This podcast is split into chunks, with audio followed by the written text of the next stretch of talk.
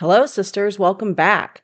So, we are still going through the Gospel of John. We are now in chapter four, and today we are going to be going through verses one through 29, which is the woman at the well. We're going to really break down this conversation that Jesus has with this very broken woman who has been ostracized from her own village. And we're going to learn so much from this evangelistic compassionate encounter that Jesus has with her and her amazing transformation.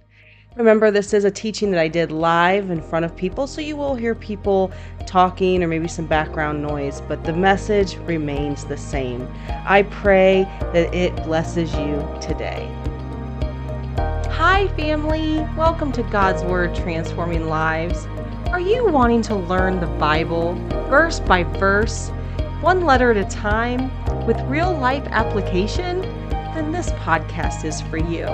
My name is Amy, and I have been teaching the Word of God to women for over 15 years now. I came out of some trauma from my childhood, and it left me feeling so empty. And after searching high and low with everything the world had to offer, I always came up short until I learned the Word of God for myself. And it was in that that I became transformed. So if you would like to be transformed by God's Word, then stick around and let's do this together. Did you know I have a free sisterhood community of women just like you?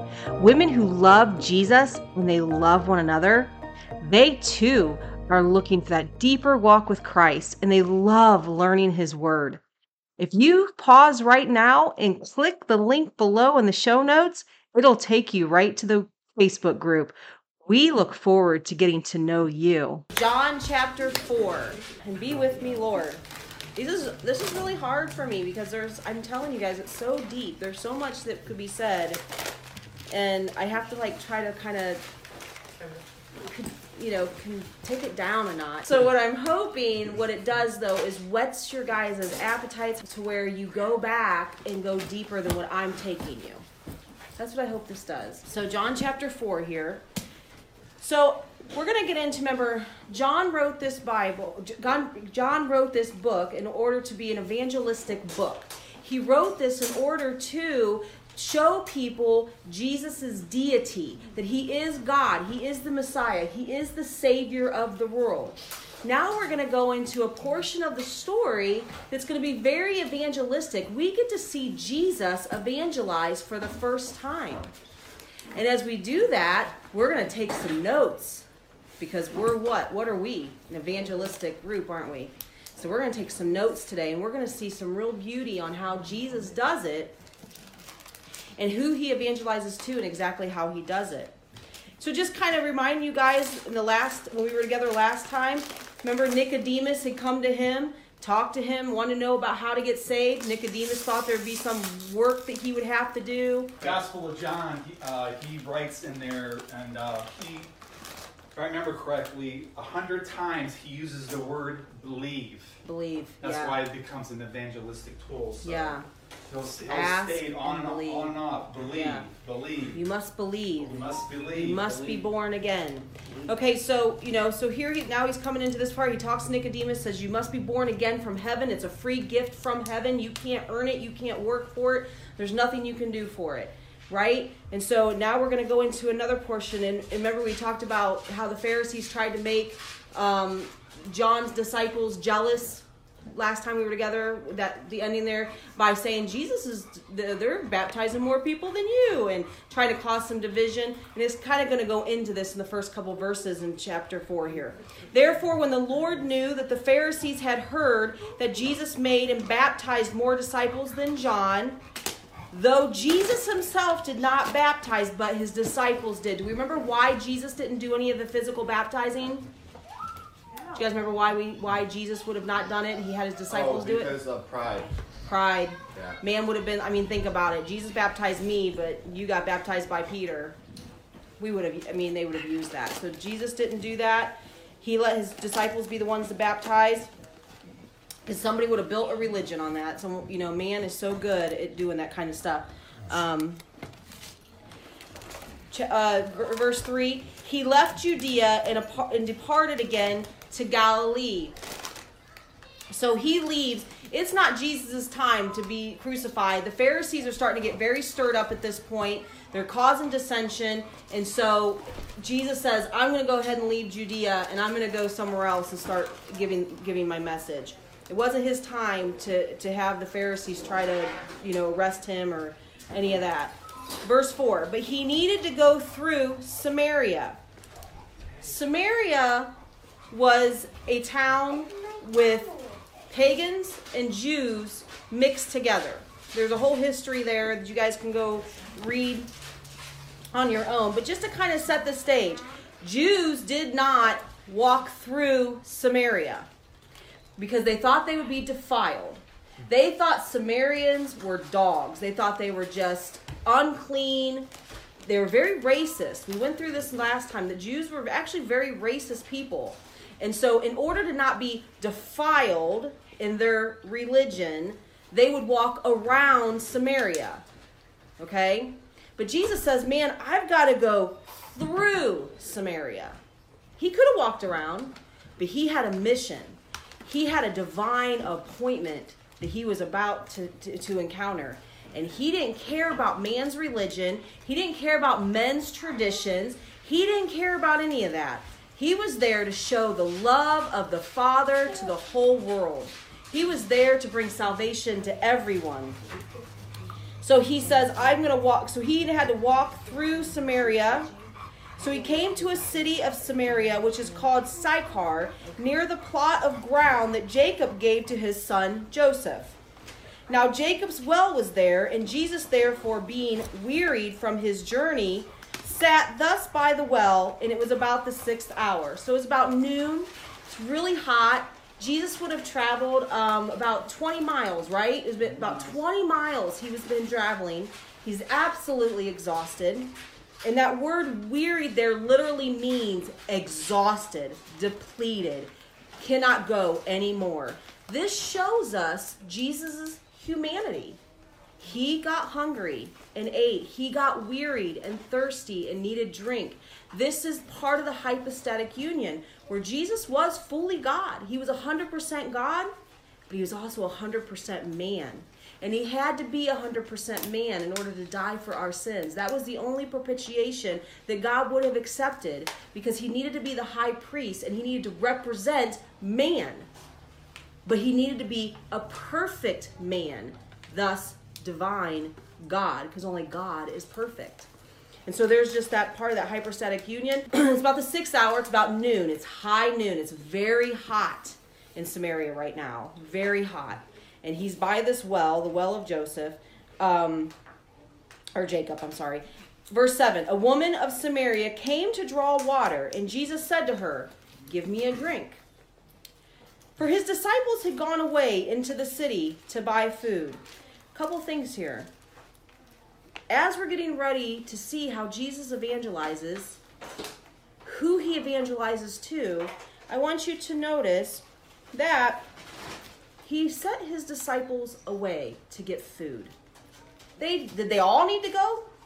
All 12 needed to go get food? Like typically some would stay with him and then maybe some would go get food, but he sent them all away. He wanted to be alone with her. And they would have had that that that skew, and we'll see that later. He, they would have had that like, oh, we don't talk to women, and we certainly don't talk to Samaritan women, because the Jewish men did not talk to women. They would not speak to you in public. They wouldn't even speak to their relatives, their female relatives in public. That was the law. And so, and they definitely would, have been, would not have spoken to a Samaritan woman, and especially this Samaritan woman, because we're going to see what kind of woman she was. He says to her, Give me a drink, for his disciples had gone away into the city to buy food. Another thing that kind of breaks down the religion here is he sent his disciples to go buy food in Samaria by Samaritans and to spend their money in Samaria. That would have just never happened in Jewish culture. They were way too good for that. Here's Jesus again, tearing down man's traditions, tearing down religion, do you see that? He's just tearing it down. So, verse 9 Then the woman of Samaria said to him, How is it that you, being a Jew, asked a drink from me, a Samaritan woman? For Jews have no dealings with Samaritans. How did she know he was a Jew? She didn't know Jesus. She had no idea who this guy was, but she knew he was a Jew because Jesus was a man and Jesus would have dressed like a Jewish man. He would have had the Jewish robes, he would have had the, the exact type of clothes, and would have wore his beard and everything the way of the Jewish law. And that's how she would have known that he was a Jew. And she was shocked that he's speaking to her because she knew all the traditions. She knew the Jew, how the Jews treated the Samaritans. She knew what the Jews thought of her and her countrymen. And Jesus answered and said to her, If you just knew who the gift, if you knew the gift of God and who it is who says to you, Give me a drink, you would have asked him, and he would have given you living water. So Jesus looks at her and goes, If you just understood who I am, you would ask me, and I would give you living water. He turns it around now. Now he's going to start evangelizing to her. Now he's coming up to this woman who has no idea who he is. She has no idea about religion. This is much like what we encounter, right? Very few people ever walk up to us and be like, How do we get saved? Can you tell me how to get saved? No, it's usually us going out and having to talk to somebody about Jesus, having to show them the living water, having to show them the goodness of God. And that's what he's saying here. He's saying, if you just knew who you were talking to right now, you would be asking me for living water. And that is what it is. It, with Nicodemus, he said, believe in the gospel. And he's telling her, ask and you shall receive. says, we have not because we ask not. It really is a free gift. The gospel of Jesus Christ is an ask, believe, repent, and it's a free gift of the transformed, transformed work of Jesus Christ. I want to kind of set up a little bit about who this Samaritan wo- woman is. The Samaritans had their own place of worship. So they had just enough Ju- Judaism, Judaism to intergrade with their paganism because they were they were what they would call it's what they would call half breed. Okay, they were half what they what the Jews called half breeds because pagans were marrying Jews and they were having children, and so they had just enough of the Pentateuch that they had their own mountain, which they had their own temple that they worshipped God on. They had their own rituals, but they also had a lot of paganism inside those rituals. They had just enough Judaism to send them right to hell. They knew of God, but they weren't worshiping Him the way He says to worship Him. Can anyone think of a religion right now that I just described to you?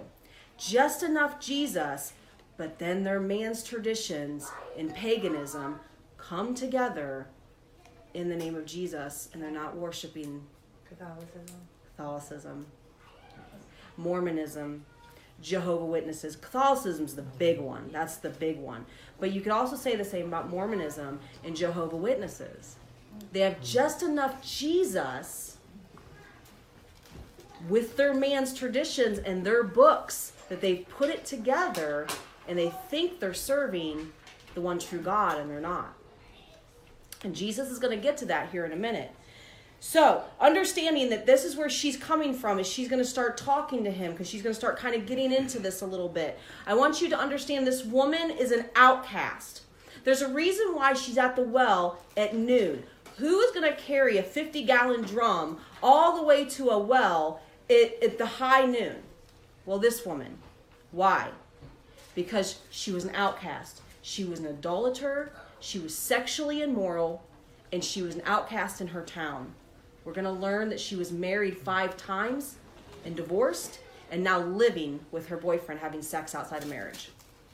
The town would have seen her as an outcast. The town would have seen her as an outcast. The women would have mocked her, and so she certainly wasn't going to go to the wells early in the morning to draw water with the rest of the women. Because they'd have been like, oh my gosh, there's Jezebel, there's that, right?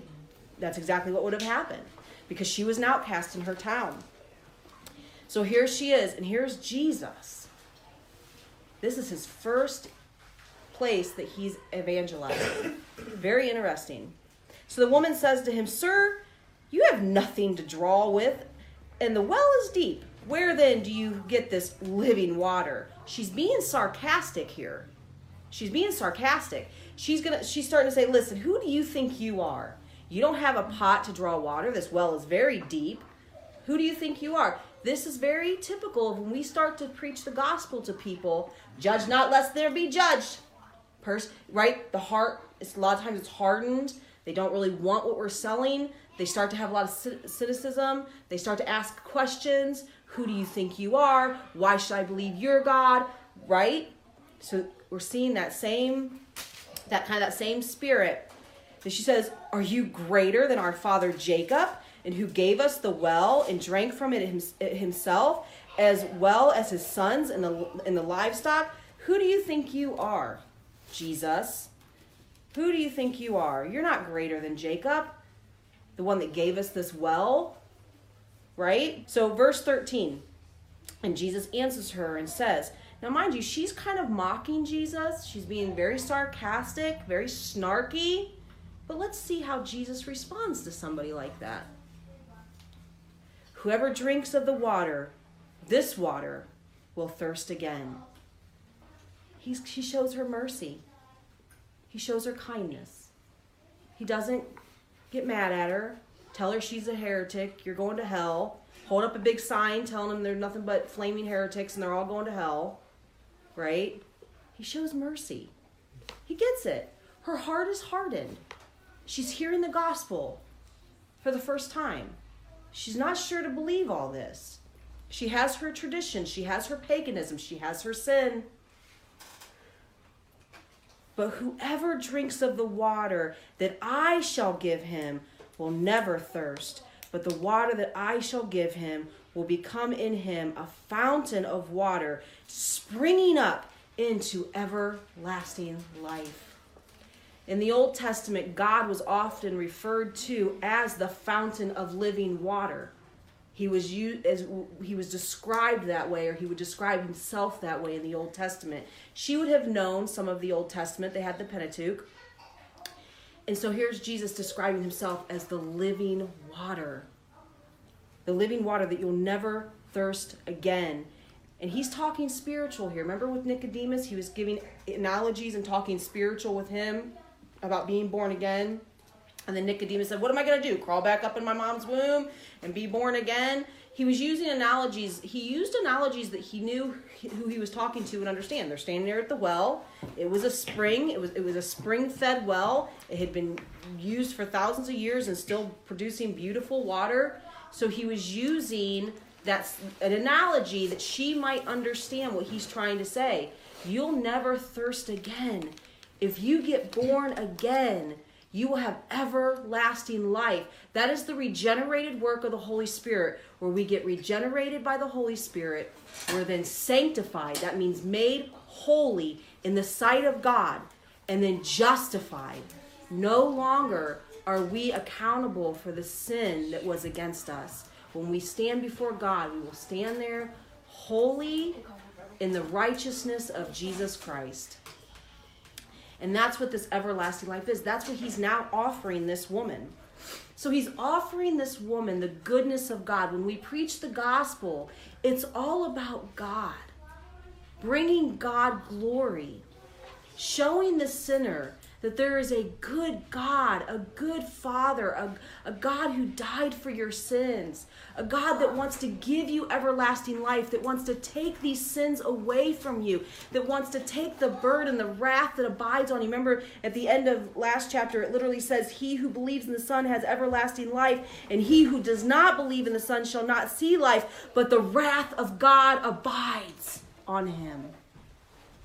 Before salvation, the wrath of God abides on us. That is a huge thing that's just sitting there waiting. It's abiding on us. And so here Christ is giving that, and that's how we should give the gospel, letting people know that God loves them, that God made a way. He's a good God. But then she's still not getting it, just like Nicodemus. Verse 15 the woman says to him, Sir, Give me this water that I may not thirst, nor come to have come here to draw.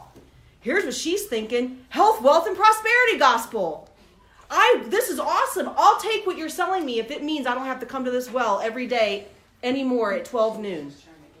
That you're going to give me a water that's just going to be basically water that comes right from the tap, is what she's thinking. Something that's going to be in my house where I don't have to leave my house anymore. I'm an outcast. I won't have to. And it's also said that she she passed up to two different wells to get to this one because she needed to be as far away from all the people to get her water because she was such an outcast. She, she would have been just mocked and tortured by these people, being this basically a harlot. She was a Proverbs 7 woman. This woman was a Proverbs 7 woman. She was a harlot. But she now all of a sudden she wants what Jesus has because in her mind on because her mind is on this earth, she's thinking I won't have to go back to this well anymore. I want to carry this big 50 gallon drum, get it filled up, pull it back to the take it back to the village. Huh, I'll take that. Come to Jesus because all the things he can give you in this earth. Come to Jesus because he'll give you health, he'll give you wealth, and he'll give you prosperity. Well, doesn't everybody want that? But see, that's the gospel that's being preached in America, and that's the gospel that's been being preached for about 50 years now. Health, wealth, and prosperity. Come to Jesus. He wants to just make your life so much better here on earth. Jesus never preached that gospel. Now, God is a good God. He gives us joy, He gives us peace, He, he helps us among trials. Does He take care of His children? Yes. Does He bless His children? Sure. But if you are blessed by God with material things, this tells you you can go and be a blessing to others.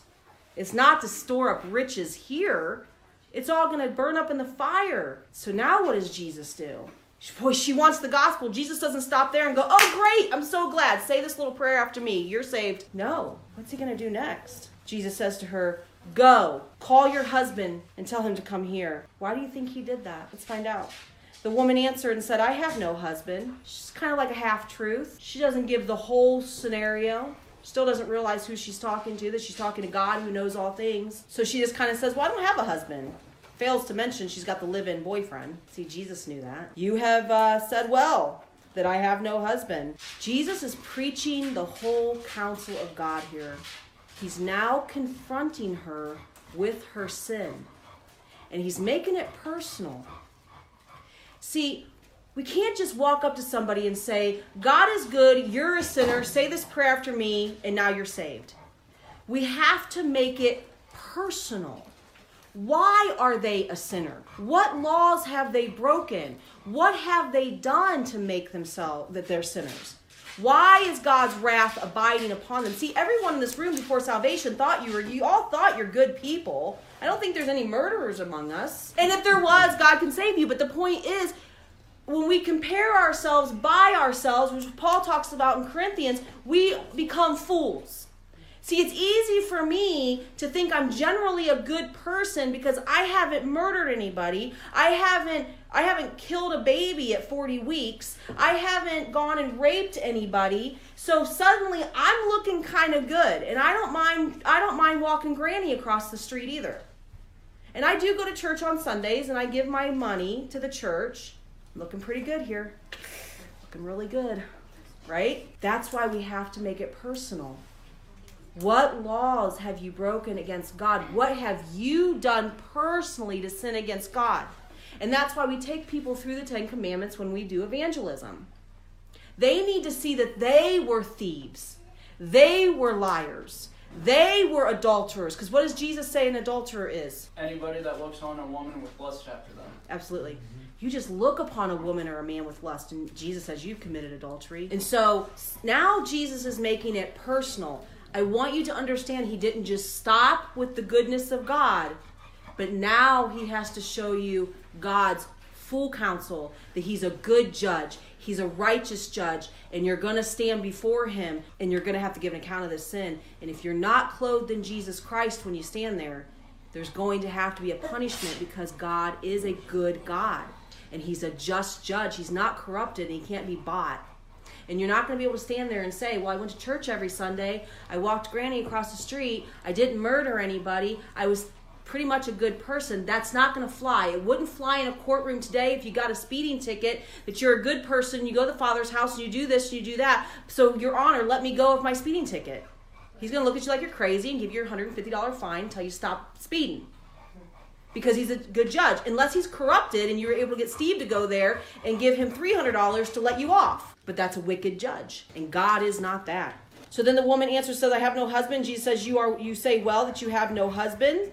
For you have had five husbands. And the one whom you now have, he's not even your husband. So you spoke truly.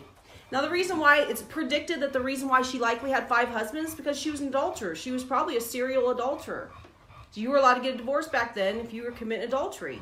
She was likely committed getting married and found some other guy that was a little cuter than this guy and started sleeping with that guy and they got divorced or what. You know, she, she was clearly a loose woman.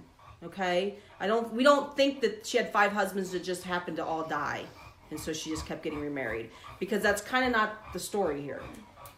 That's kind of would have been free to remarry based right. on Absolutely. you know. No, and Jesus is. I mean, there's a reason why he's saying you've had five husbands. There's a reason why he's pointing that out. Okay, so anyway, so for you have five husbands, and the one you're now with is not your husband, and that you spoke truly. Now let's see her response. The woman says to him, Sir, I perceive I perceive that you are a prophet. She's like, How did you know that? There's no way you could have known that. And now here's what I want you guys to see. Her heart has now changed. She's heard the gospel. When somebody hears the gospel, the true gospel, and they're truly re- getting regenerated by God, there is a follow up of repentance. Now she says, Our fathers worshipped on this mountain, and you Jews say that in Jerusalem is the place where we ought to worship. In other words, she's asking, Where do I go worship this God? Where do I go? I believe you. I believe what you're telling me about this everlasting life. I believe you about this living water. Where do I go worship? Do I go where my fathers go on the Sumerians, or do I go where the Jews go? I just want the right God. I just want the one true God. Can you please point me in the right direction here? She's ready to repent. She's ready to go worship. She's ready to be like, oh my gosh, the veil has been lifted. Christ has lifted the veil. Her heart has went from stone to soft. We see the gospel, we see the Holy Spirit moving here. And here's Jesus. Jesus said to her, Woman, believe me, the hour is coming when you will neither on this mountain nor in Jerusalem worship the Father. What's Jesus saying here? I'm about ready to rip down every religious institution on this place. It's about to get real. Remember, Samaritans had their own temple where they worshiped the Jewish God in their temple, and the Jews had their temple where they worshiped the one true God in their temple. 70 AD, we know that the Romans went in, the Romans went in and they destroyed the temple just as Jesus predicted that they would. Not mm-hmm. one stone left upon another. Still to this day, that temple does not exist. But what we don't talk about is the same Romans actually went on the mountain of Giziaz, I think it is, where their temple was. They also destroyed that temple in Samaria, and they killed thousands of people that day of Sumerians. And that temple isn't there today either. So Jesus was doing a twofold prophet, prophetic here. Physically, these temples are going to be torn down, but spiritually, at the cross, I'm about to tear down religion because it's about to change. The new covenant is coming, and I'm tearing it down. That's why the Jews don't have their temple anymore, and it's why God has not allowed it to be raised back up. Jesus, that we are now the temples of God. He lives in us now. Verse 22 You worship what you do not know. We know what we worship, for salvation is of the Jews. The God had chosen the Jews to preserve the word of God. God chose the Jews to preserve the law, to bring forth through the Messiah. The Jews, that's what they were used to do. Jesus came for the Jews. He came to save the Jews. The Jews were his chosen people, the apple of his eye. He made a promise to Abraham. But the Jews rejected him. And that's why Gentiles now have the ability to be saved. Jew and Gentile, according to Romans, become, or Ephesians, become one new man. This is how we were able to become one new man. No longer Jew, no longer Gentile, but one new body of Christ his bride, adopted in, living as one new man for Jesus Christ with a new commission, a new covenant that we need now bring the kingdom of God to this earth for the lost.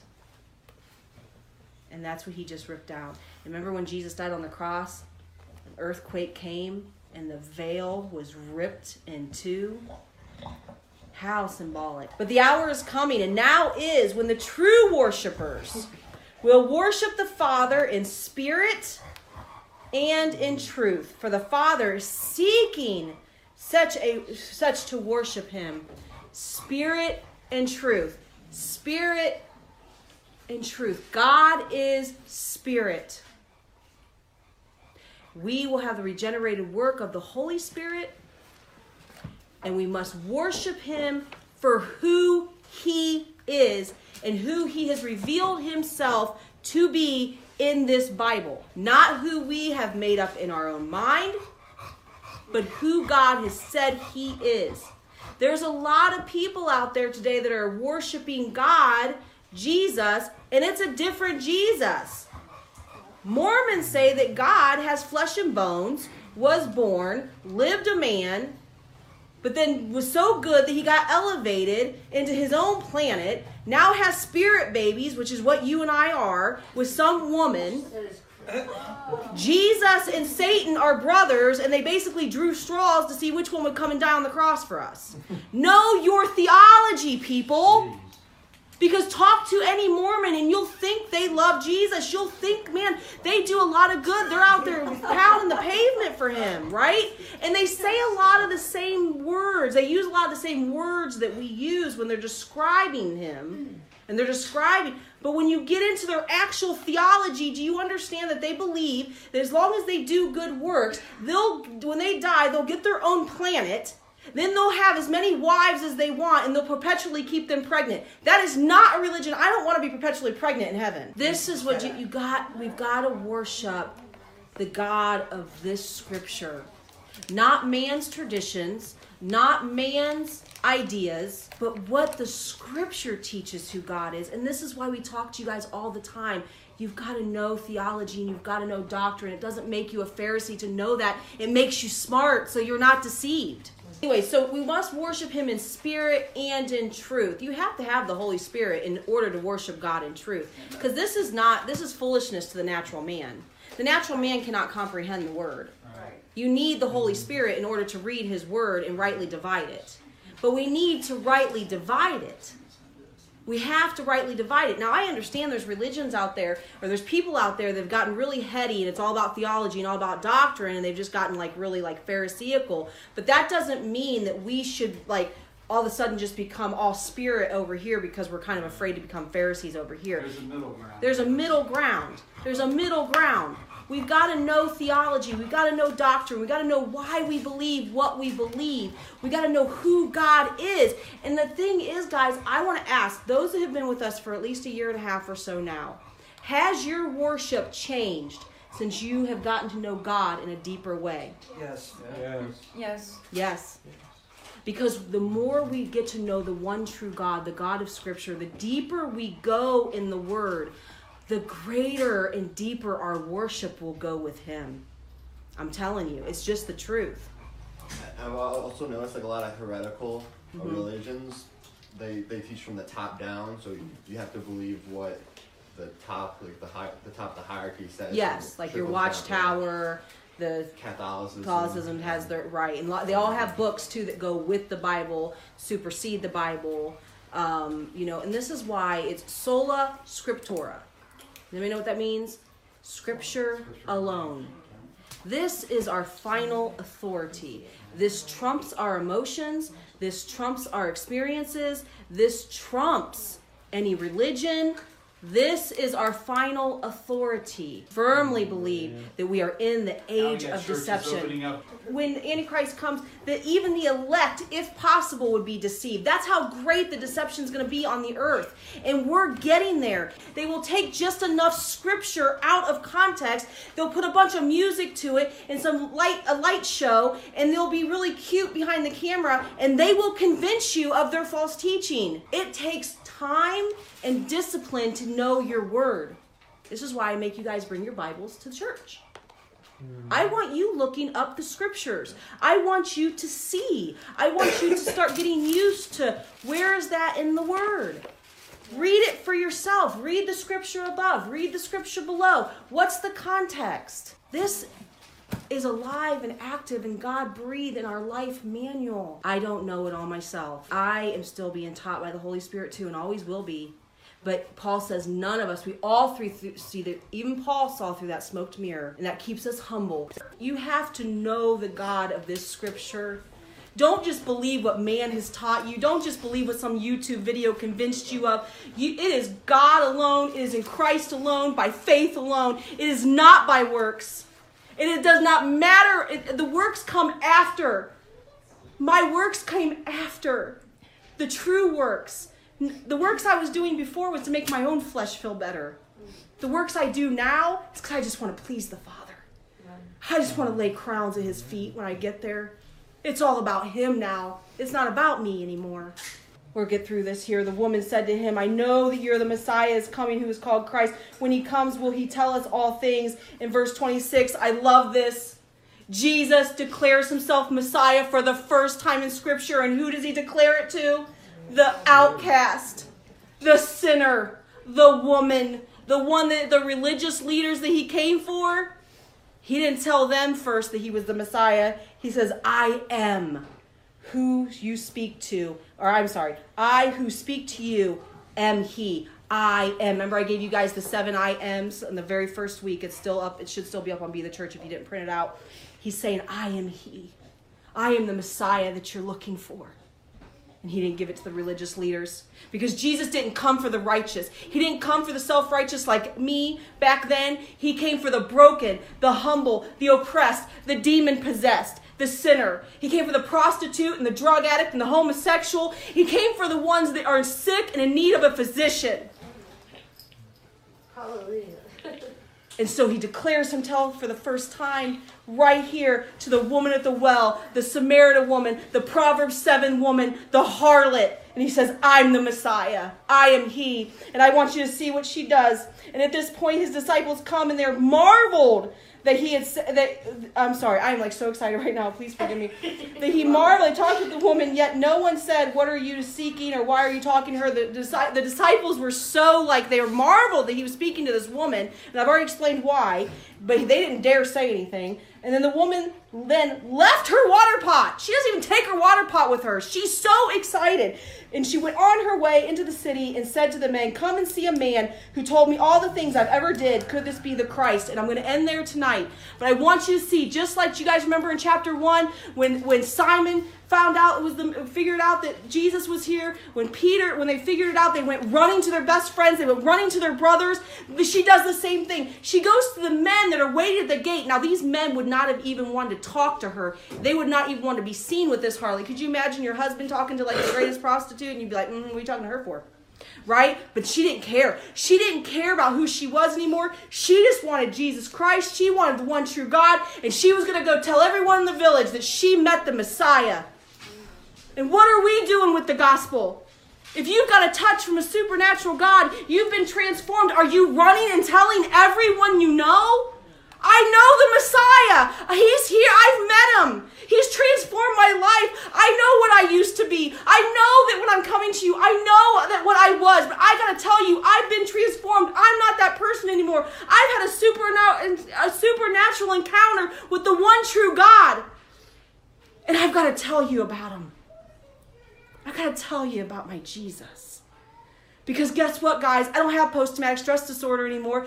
Do you know I don't have post traumatic stress disorder no more? I don't have panic attacks. I don't have anxiety attacks. I don't have depression. Suicide fled from me. I'm not on any pills, no drugs, nothing. Not, I don't need humanism. I don't need any of that. I have Jesus.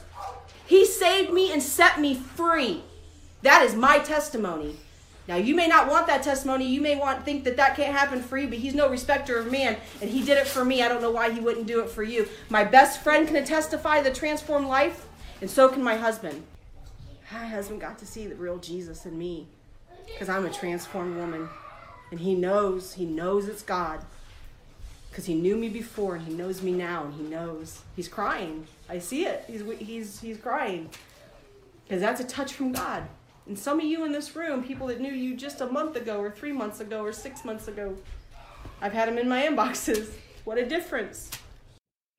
Thank you, sisters, for listening to this wonderful message. And I pray that it encouraged you and that you too see the compassion that Jesus has, not only for you, but for all the broken and lost and weary in this world. And as I, again, as I mentioned things like the doctrine of imputation and the hypostatic union and reconciliation, these terms, what do they mean? I have a 15 week study guide that goes deeper into these theology or doctrine discussions that will just bring your walk with the Lord so much deeper as you go through scripture through this 15 week study. And you can go at your own pace, but you're going to learn so much beautiful Orthodox Christian truth about our faith that will be transforming for you. I know it was for me. And you can get that on Amazon and it will be in the show notes. So, Lord, I just lift up my sisters to you and I ask that you just continue to bless them and keep them and shine your face upon them. Lord, that you are working in each one of their lives in such a way, Father, that they are being transformed day by day, looking more like your Son, Jesus Christ. Father, I thank you for this word. I thank you that we have your beautiful word that we can that we can scour through and see the goodness of Jesus Christ and his love and his compassion for the broken and the lost, Father. Help us, Lord, to take seriously our walk in this life and that we would be so excited and reminded of our salvation and our transformation that we would want to go back and tell our villages, the sphere of people and influence that we have around us about this beautiful Messiah, Jesus Christ, in whom we've had an encounter with. Lord, I pray over everyone's um, their finances and their relationships and their lost loved ones, and and that you would just answer their prayer requests with yes and amen, Father. That you are developing the desires in our heart towards what you would have us to do, and that you and that you give us those desires, Father, in their fullness, so that when we meet you face to face, we will have the crowns and the gems to lay at your feet. That we will hear, "Well done, my good and faithful servants." Until next time, Lord, thank you for everything that you do for us. In Jesus' name, amen. God bless you, sisters. Have a wonderful week. Family, I hope you enjoyed today's episode. If it has blessed you in any way, would you give me 30 seconds and share it with a friend of yours? One more small little favor, if you would head over to whatever podcast source you're listening to this on and give me a five star review. That would be so great. It helps get the episodes out there to other people who may be wanting to learn God's Word. Again, don't forget, guys, until next time, it is a crockpot faith, not a microwave. With God's Word, discipleship, and patience, you too will be transformed for His good work grace and peace I leave with you until next time.